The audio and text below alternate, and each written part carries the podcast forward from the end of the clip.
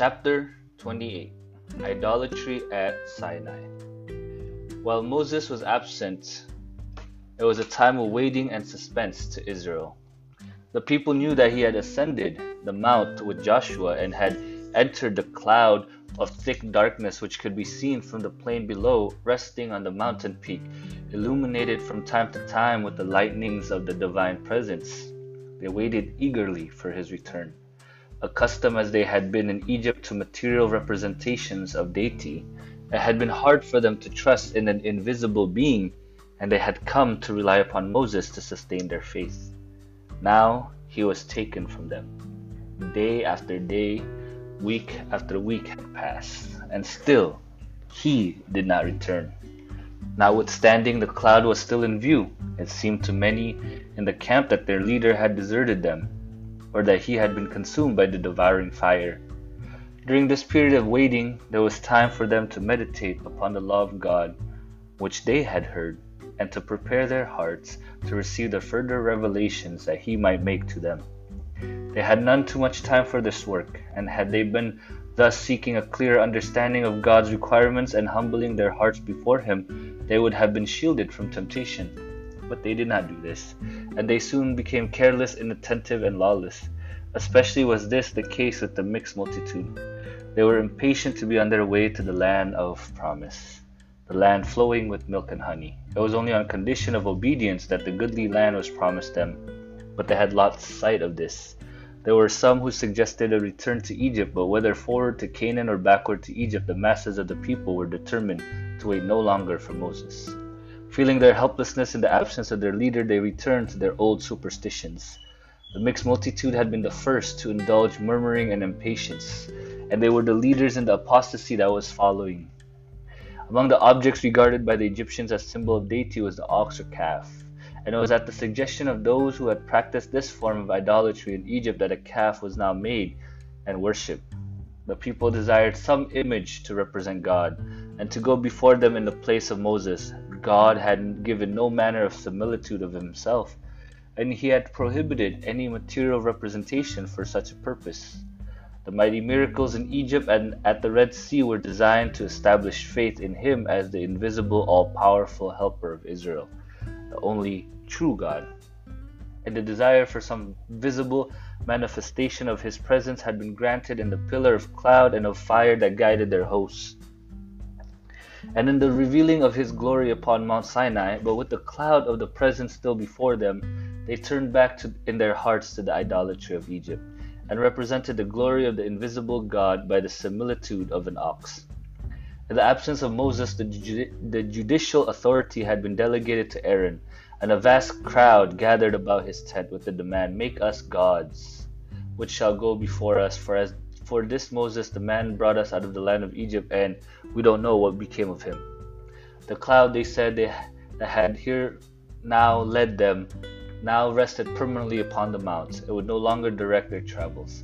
They must have an image in its place, and if, as had been suggested, they should return to Egypt, they would find favor with the Egyptians by bearing them this image before them and acknowledging it as their God. Such a crisis demanded a man of firmness, decision, and unflinching courage, one who held the honor of God before above popular favor, personal safety, or life itself. But the present leader of Israel was not of this character. Aaron feebly remonstrated with the people, but his wavering and timidity at the critical moment only rendered them the more determined. The tumult increased. A blind, unreasoning frenzy seemed to take possession of the multitude. There were some who remained true to their covenant with God, but the greater part of the people joined in the apostasy.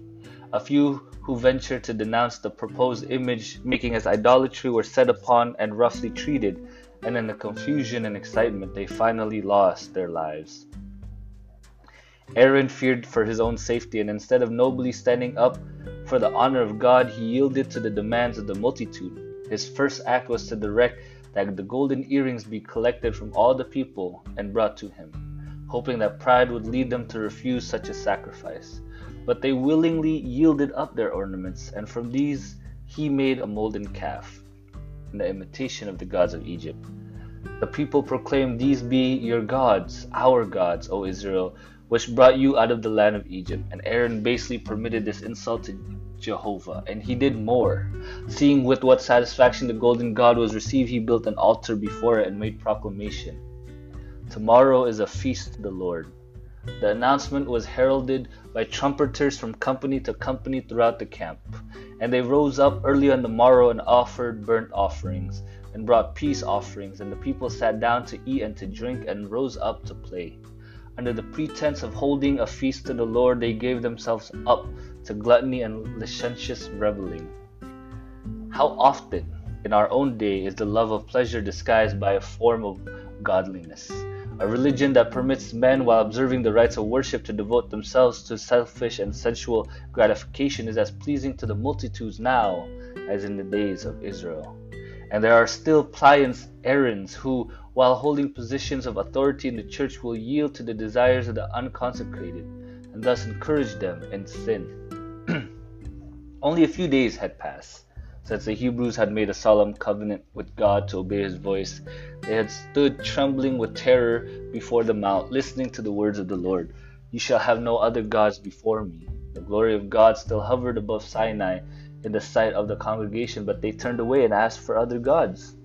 They made a calf in Horeb and worshipped the molten image. Thus they changed their glory into the similitude of an ox. How could greater ingratitude have been shown, or more daring insult offered to him who had revealed himself to them as a tender father and an all-powerful king? Moses in the mount was warned of the apostasy in the camp and was directed to return without delay. "Go, get down," were the words of God. "Your people which you brought out of the land of Egypt have corrupted themselves. They have turned aside quickly out of the way which I commanded them. They have made them a molten calf and have worshipped it." God might have checked the movement at the outset, but he suffered it to come to this height, that he might teach all a lesson in his punishment of treason and apostasy. God's covenant with his people had been disannulled, and he declared to Moses, "Let me alone, that my wrath may wax hot against them, that I may consume them, and I will make thee a great nation." The people of Israel, especially the mixed multitude, would be constantly disposed to rebel against God. They would also murmur against their leaders and would grieve him by their unbelief and stubbornness. It would be a laborious and soul-trying work to lead them through to the promised land. Their sins had already forfeited the favor of God, and justice called for their destruction. The Lord therefore proposed to destroy them and make of Moses a mighty nation. "Let me alone, that I may consume them," were the words of God. If God had purposed to destroy Israel, who could plead for them? How few would have left the sinners to their fate? How few but would have gladly exchanged a lot of toil and burden and sacrifice, repaid with ingratitude and murmuring, for a position of ease and honor, when it was God himself that offered the release. But Moses discerned the ground for hope, where there appeared only discouragement and, and wrath. The words of God, "Let me alone," he understood not to forbid, but to encourage intercession, implying that nothing but the prayers of Moses could save Israel, but that if thus entreated, God would spare his people. He besought the Lord his God and said, "Lord, why does your wrath wax hot against your people, which you have brought out of the land of Egypt with great power and with a mighty hand?" God had signified that he disowned his people. He had spoken of them to Moses as "thy people which thou hast brought us out of Egypt." But Moses humbly disclaimed the leadership of Israel. They were not his, but God's. "Your people which you brought forth with great power and with a mighty hand." Wherefore, he urged, should the Egyptians speak and say, "For mischief did he bring them out, to slay them in the mountains, to consume them from the face of the earth?" During the few months since Israel left Egypt, the report of their wonderful deliverance had spread to all surrounding nations. Fear and terrible foreboding rested upon the heathen. All were watching to see what the God of Israel would do for his people. Should they now be destroyed, their enemies would triumph and God would be dishonored. The Egyptians would claim that their accusations were true. Instead of leading his people into the wilderness to sacrifice, he had caused them to be sacrificed. They would not consider the sins of Israel. The destruction of the people who he had so signally honored would bring reproach upon his name. How great the responsibility repenting, resting upon th- those whom God has highly honored, to make his name a praise in the earth. With what care should they guard against committing sin, to call down his judgments and cause his name to be reproached by the ungodly. As Moses interceded for Israel, his timidity was lost in his deep interest and love for those whom he had, and the hands of God been the means of doing so much. The Lord listened to his pleadings and granted his unselfish prayer. God had proved his servant. He had tested his faithfulness and his love for that erring, ungrateful people, and nobly Moses had endured the trial. His interest in Israel sprang from no selfish motive. The prosperity of God's chosen people was dearer to him than personal honor, dearer than the privilege of becoming the father of a mighty nation. God was pleased with his faithfulness, simplicity, his simplicity of the heart, and his integrity, and he committed to him as a faithful shepherd the great charge of leading Israel to the promised land. As Moses and Joshua came down from the mount, the former bearing the tables of the testimony, they heard the shouts and the outcries of the excited multitude, evidently in a state of wild uproar.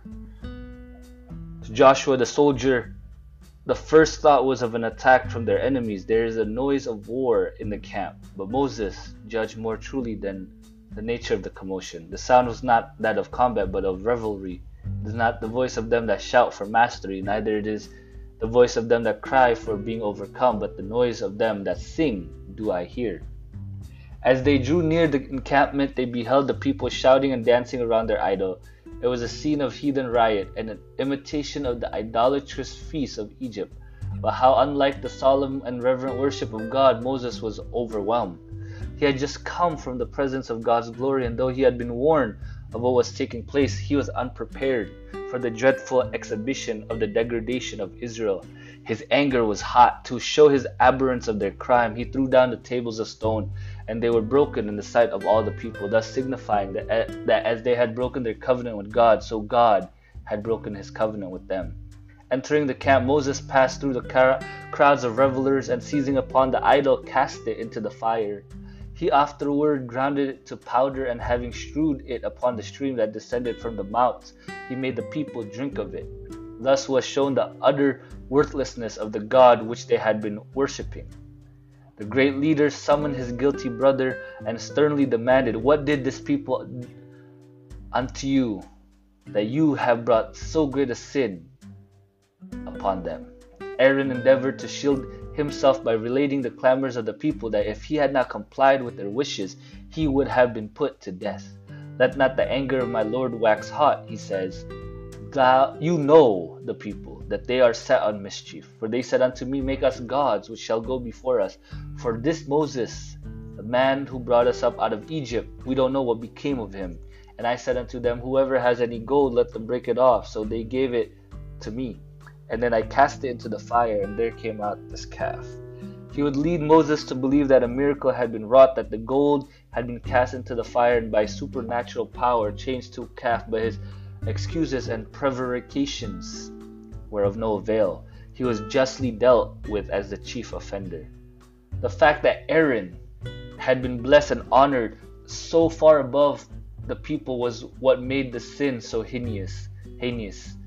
It was Aaron, the saint of the Lord, that had made the idol and announced the feast. It was he who had been appointed as spokesman for Moses, and concerning himself, God had testified, "I know that he can speak well." He was the one who failed to check the idolaters in their heaven-daring purpose. He by whom God had wrought in bringing judgments both upon the Egyptians and upon their gods had heard unmoved the proclamation before the molten image, "These be your gods, O Israel, which brought you out of the land of Egypt." It was he who had been with Moses on the mount and there beheld the glory of the Lord, who had seen that in the manifestation of that glory there was nothing of which an image could be made. It was he who had changed that glory into the similitude of an ox. He to whom God had committed the government of the people in the absence of Moses was found sanctioning their rebellion. The Lord was very angry with Aaron to have destroyed him. But in answer to the earnest intercession of Moses, his life was spared, and in penitence and humiliation for his great sin, he was restored to the favor of God. If Aaron has had courage to stand for the right irrespective of consequences, he could have prevented the apostasy. if he had unswervingly maintained his own allegiance to God, if he had cited the people to the perils of Sinai, and had reminded them of their solemn covenant with God to obey his law, the evil would have been checked. But his compliance with the desires of the people and the calm assurance with which he proceeded to carry out their plans emboldened them to go great, to greater lengths in sin than had before entered their minds. When Moses, on returning to the camp, confronted the rebels, his severe rebukes and the indignation he displayed in breaking the sacred tables of the law were contrasted by the people with his brother's pleasant speech and dignified demeanor, and their sympathies with Aaron. To justify himself, Aaron endeavored to make the people responsible for his weakness in yielding to their demand. But notwithstanding this, they were filled with admiration of his gentleness and patience. But God does not see as man sees. Aaron's yielding spirit and his desire to please had blinded his eyes to the enormity of the crime he was sanctioning. His course in giving his influence to sin in Israel cost the life of thousands. And what con- contrast with this was the course of Moses, who, while faithfully executing God's judgment, showed that the welfare of Israel was dearer to him than the prosperity or honor or life. Of all the sins that God will punish, none are more grievous in his sight than those that, are in- that encourage others to do evil. God would have his servants prove their loyalty by faithfully rebuking transgression, however painful the act may be. Those who are honored with the divine commission are not to be weak, pliant time servers. They are not to aim at self-exaltation or to shun disagreeable duties, but to perform God's work with unswerving fidelity. Though God had granted the prayer of Moses in sparing Israel from destruction, their apostasy was to be signally punished. The lawlessness and insubordination into which Aaron had permitted them to fall, if not speedily crushed, would run riot in wickedness, and would involve the nation in irretrievable, irretrievable ruin. By terrible severity, the evil must be put away. Standing in the gate of the camp, Moses called to the people, "Who is on the Lord's side? Let him come unto me." Those who had not joined the apostasy were to take their position at the right of Moses, those who were guilty but repentant at the left. The command was obeyed. It was found that the tribe of Levi had taken no part in the idolatrous worship. From among other tribes there were great numbers who, although they had sinned, now signified their repentance. But a large company, mostly of the mixed multitude that instigated the making of the calf, stubbornly persisted in their rebellion. In the name of the Lord God of Israel, Moses now commanded those upon his right hand who had kept themselves clear of idolatry to gird on their swords and slay all who persisted in rebellion. And there fell upon the people The, and there fell of the people that day about three thousand men. Without regard to position, kindred, or friendship, the ringleaders in wickedness were cut off, but all who repented and humbled themselves were spared. Those who performed this terrible work of judgment were acting by divine authority, executing the sentence of the King of Heaven. Men are to be aware how they, in their human blindness, judge and condemn their fellow men. But when God commands them to execute his sentence upon iniquity, he is to be obeyed. Those who performed this painful act manifested their abhorrence, abhorrence of rebellion and idolatry, and consecrated themselves more fully to the service of the true God. The Lord honored their faithfulness by bestowing special distinction upon the tribe of Levi. The Israelites had been guilty of treason, and that against a king who had loaded them with benefits and whose authority they had voluntarily pledged themselves to obey, that the divine government might be maintained. Justice must be visited upon the traitors. Yet even here God's mercy was displayed. While he maintained his law, he granted freedom of choice and opportunity for repentance to all. Only those who were cut off, only those were cut off who persisted in rebellion. It was necessary that this sin should be punished, as a testimony to surrounding nations of God's displeasure against idolatry. By executing justice upon the guilty, Moses, as God's instrument, must leave on a record solemn and public protest against their crime. As the Israelites should hereafter condemn the idolatry of their neighboring tribes, their enemies would throw back upon them the charge that the people who claimed Jehovah as their God had made a calf and worshipped it in Horeb. Then, though compelled to acknowledge the disgraceful truth, Israel could point to the terrible fate of the transgressors as evidence that their sin had not been sanctioned or excused. Love no less than justice demanded, for this sin judgment should be inflicted. God is the guardian as well as the sovereign of his people. He cuts off those who are determined upon rebellion, that they may not lead others to ruin. In the sparing life of Cain, God had demonstrated to the universe what would be the result of permitting sin to go unpunished. The influence exerted upon his descendants by his life and teaching led to the state of corruption that demanded the destruction of the whole world by a flood. The history of the antediluvians testifies that long life is not a blessing to the sinner. God's great forbearance did not repress their wickedness. The longer men lived, the more corrupt they became. So with the apostasy at Sinai. Unless punishment had been speedily visited upon transgression, the same results would again have been seen. The earth would have become as corrupt as in the days of Noah. Had these transgressors been spared, evils would have followed, greater than resulted from sparing the life of Cain. It was the mercy of God that thousands should suffer, to prevent the necessity of visiting judgments upon millions. In order to save the many, he must punish the few. Furthermore, as the people had cast off their allegiance to God, they had forfeited the divine protection, and deprived of their defense, the whole nation was exposed to the power of their enemies. Had not the evil been promptly put away, they would soon have fallen a prey to their numerous and powerful foes. It was necessary for the good of Israel, and also as a lesson to all succeeding generations, that crime should be promptly punished. And it was no less a mercy to the sinner themselves that they should be cut short in their evil course. Had their life been spared, the same spirit that led them to rebel against God would have been manifested in hatred and strife upon upon themselves, and they would have eventually destroyed one another. It was in love to the world, in love to Israel, and even to the transgressors, that crime was punished with swift and terrible severity. As the people were roused to see the enormity of their guilt, terror pervaded the entire encampment. It was fear that every offender was to be cut off. Pitying their distress, Moses promised to plead once more with God for them. "You have sinned a great sin, and now I will go up unto the Lord. Peradventure I shall make an atonement for your sin." He went, and in his confession before God, he says, "Of this people have sinned, a great sin, and have made them gods of gold. But now, if you will forgive their sin, if not, blot me, I pray thee, out of the book which you have written." The answer was, "Whoever has sinned against me, him I will blot out of my book. Therefore now go, lead the people into the place which I have spoken to you. Behold, my angels shall go before you. Nevertheless, in the day when I visit, I will visit their sin upon them." In the prayer of Moses, our minds are directed to the heavenly records, which the names of all men are inscribed, and their deeds, whether good or evil, are faithfully registered. The book of life contains the names of all who have ever entered the service of God. If any of these depart from him and by stubborn persistence in sin become finally hardened against the influences of his Holy Spirit, their names will in the judgment be blotted from the book of life, and they themselves will be devoted to destruction.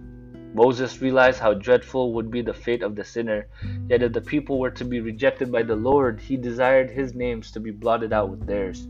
He could not endure to see the judgments of God fall upon those who had been great, so graciously delivered.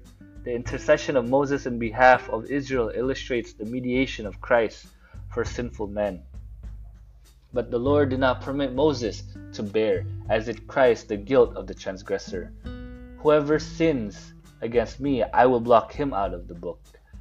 In deep sadness, the people had buried their dead, three thousand fallen by the sword. A plague soon after broke out in the encampment, and now the message came to them that the divine presence would no longer accompany them in their journeyings. Jehovah declares, "I will not go up in the midst of you, for you are a stiff-necked people, lest I consume you in the way." And the command was given, "Put off your ornaments from thee, that I may know what to do unto you." And now there was mourning throughout the encampment. In penitence and humiliation, the children of Israel stripped themselves of their ornaments by the Mount of Horeb. By the divine direction, the tent that had served as a temporary place of worship was removed afar off from the camp. This was still further evidence that God had withdrawn his presence from them. He would reveal himself to Moses, but not to such a people. The rebuke was keenly felt, and to the conscience smitten multitudes it seemed a foreboding of a greater calamity. Had not the Lord separated Moses from the camp that he might utterly destroy them? But they were not left without hope. The tent was pitched without the encampment. But Moses called it the tabernacle of the congregation. All who were truly penitent and desired to return to the Lord were directed to repair there to confess their sins and seek his mercy. When they returned to their tents, Moses entered the tabernacle with agonizing interest. The people watched for some token that his intercessions in their behalf were accepted. If God should condescend to meet with him, they might hope that they were not to be utterly consumed. When the cloudy pillar descended and stood upon the entrance of the tabernacle, the people wept for joy, and they rose up and worshipped, every man in his tent door.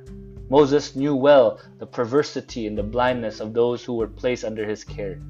He knew the difficulties with which he must contend, but he had learned that in order to prevail with the people, he must have help from God. He pleaded for a clear revelation of God's will and for an assurance of his presence. See that you say to me, "Bring up this people," and you have not. Let me know who will send, who will you send with me? Yet you have said, "I know you by your name," and you have also found grace in my sight. Now I pray to you, if I have found grace in your sight, show me the way that I may know you, that I may find grace in your sight, and consider that this nation is your people. The answer was, "My presence shall go with you, and I will give you rest." But Moses was not yet satisfied. There pressed upon his soul a sense of the terrible result should God leave Israel to hardness and impenitence. He could not endure that his interests should be separated from those of his brethren, and he prayed that the favor of God might be restored to his people, and that the token of his presence might continue to direct their journeyings. If the presence, if your presence go not with me, don't carry us. For wherein shall it be known that I and your people have found grace in your sight? It is, is it not that you go with us? So shall we be separated, I and your people, from all the people that are upon the face of the earth? And the Lord says, "I will do this thing also that you have spoken, for you have found grace in my sight, and I know you by name." Still the prophet did not cease pleading. Every prayer had been answered, but he thirsted for greater tokens of God's favor. He now made a request that no human being had ever made before. "Show me your glory." God did not rebuke his request as presumptuous, but the gracious words were spoken, "I will make all my goodness pass before you." The unveiled glory of God no man in this mortal state can look upon and live. But Moses was assured that he should behold as much as of the divine glory as he could endure. Again he was summoned to the mountain summit. Then the hand that made the world, the hand that removes mountains, they know not, took this creature of the dust, this mighty man of faith, and placed him in the cleft of the rock, while the glory of God and all his goodness passed before him. This experience, above all else, the promise that the divine presence would attend him, was to Moses an assurance of success in the work before him, and he counted it of infinitely greater worth than all the learning of Egypt, or all his attainments as a statesman or a military leader. No earthly power, skill, or learning can supply the place of God's abiding presence. To the transgressor, it is a fearful thing to fall into the hands of the living God, but Moses stood alone in the presence of the Eternal One, and he was not afraid, for his soul was in harmony with the will of his Maker. Says the psalmist, "If I regard iniquity in my heart, the Lord will not hear me, but the secret of the Lord is with them that fear him, and he will show them his covenants." The deity proclaimed himself the Lord, the Lord God, merciful and gracious, long-suffering and abundant in goodness and truth, keeping mercy for thousands, forgiving iniquity, transgression, and sin, that will by no means clear the guilty.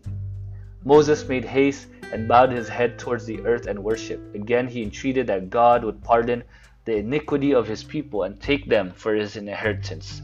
His prayer was granted. The Lord graciously promised to renew his favor to Israel, and in their behalf to do marvels such as had not been done in all the earth nor in any nation. Forty days and nights Moses remained in the mount. During all this time, as at the first, he was miraculously sustained. No man had been permitted to go up with him, nor during the time of his absence was there any approach to the mount.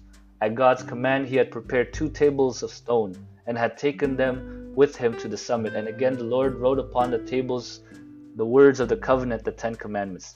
During that long time spent in communion with God, the face of Moses had reflected the glory of the divine presence. Unknown to himself, his face shone with a dazzling light when he descended from the mountain. Such a light illumined the countenance of Stephen when brought before his judges, and all that sat in the council, looking steadfastly on him, saw his face as it had been the face of an angel. Aaron as well as the people shrank away from Moses, and they were afraid to come near him. Seeing their confusion and terror, but ignorant of the cause, he urged them to come near.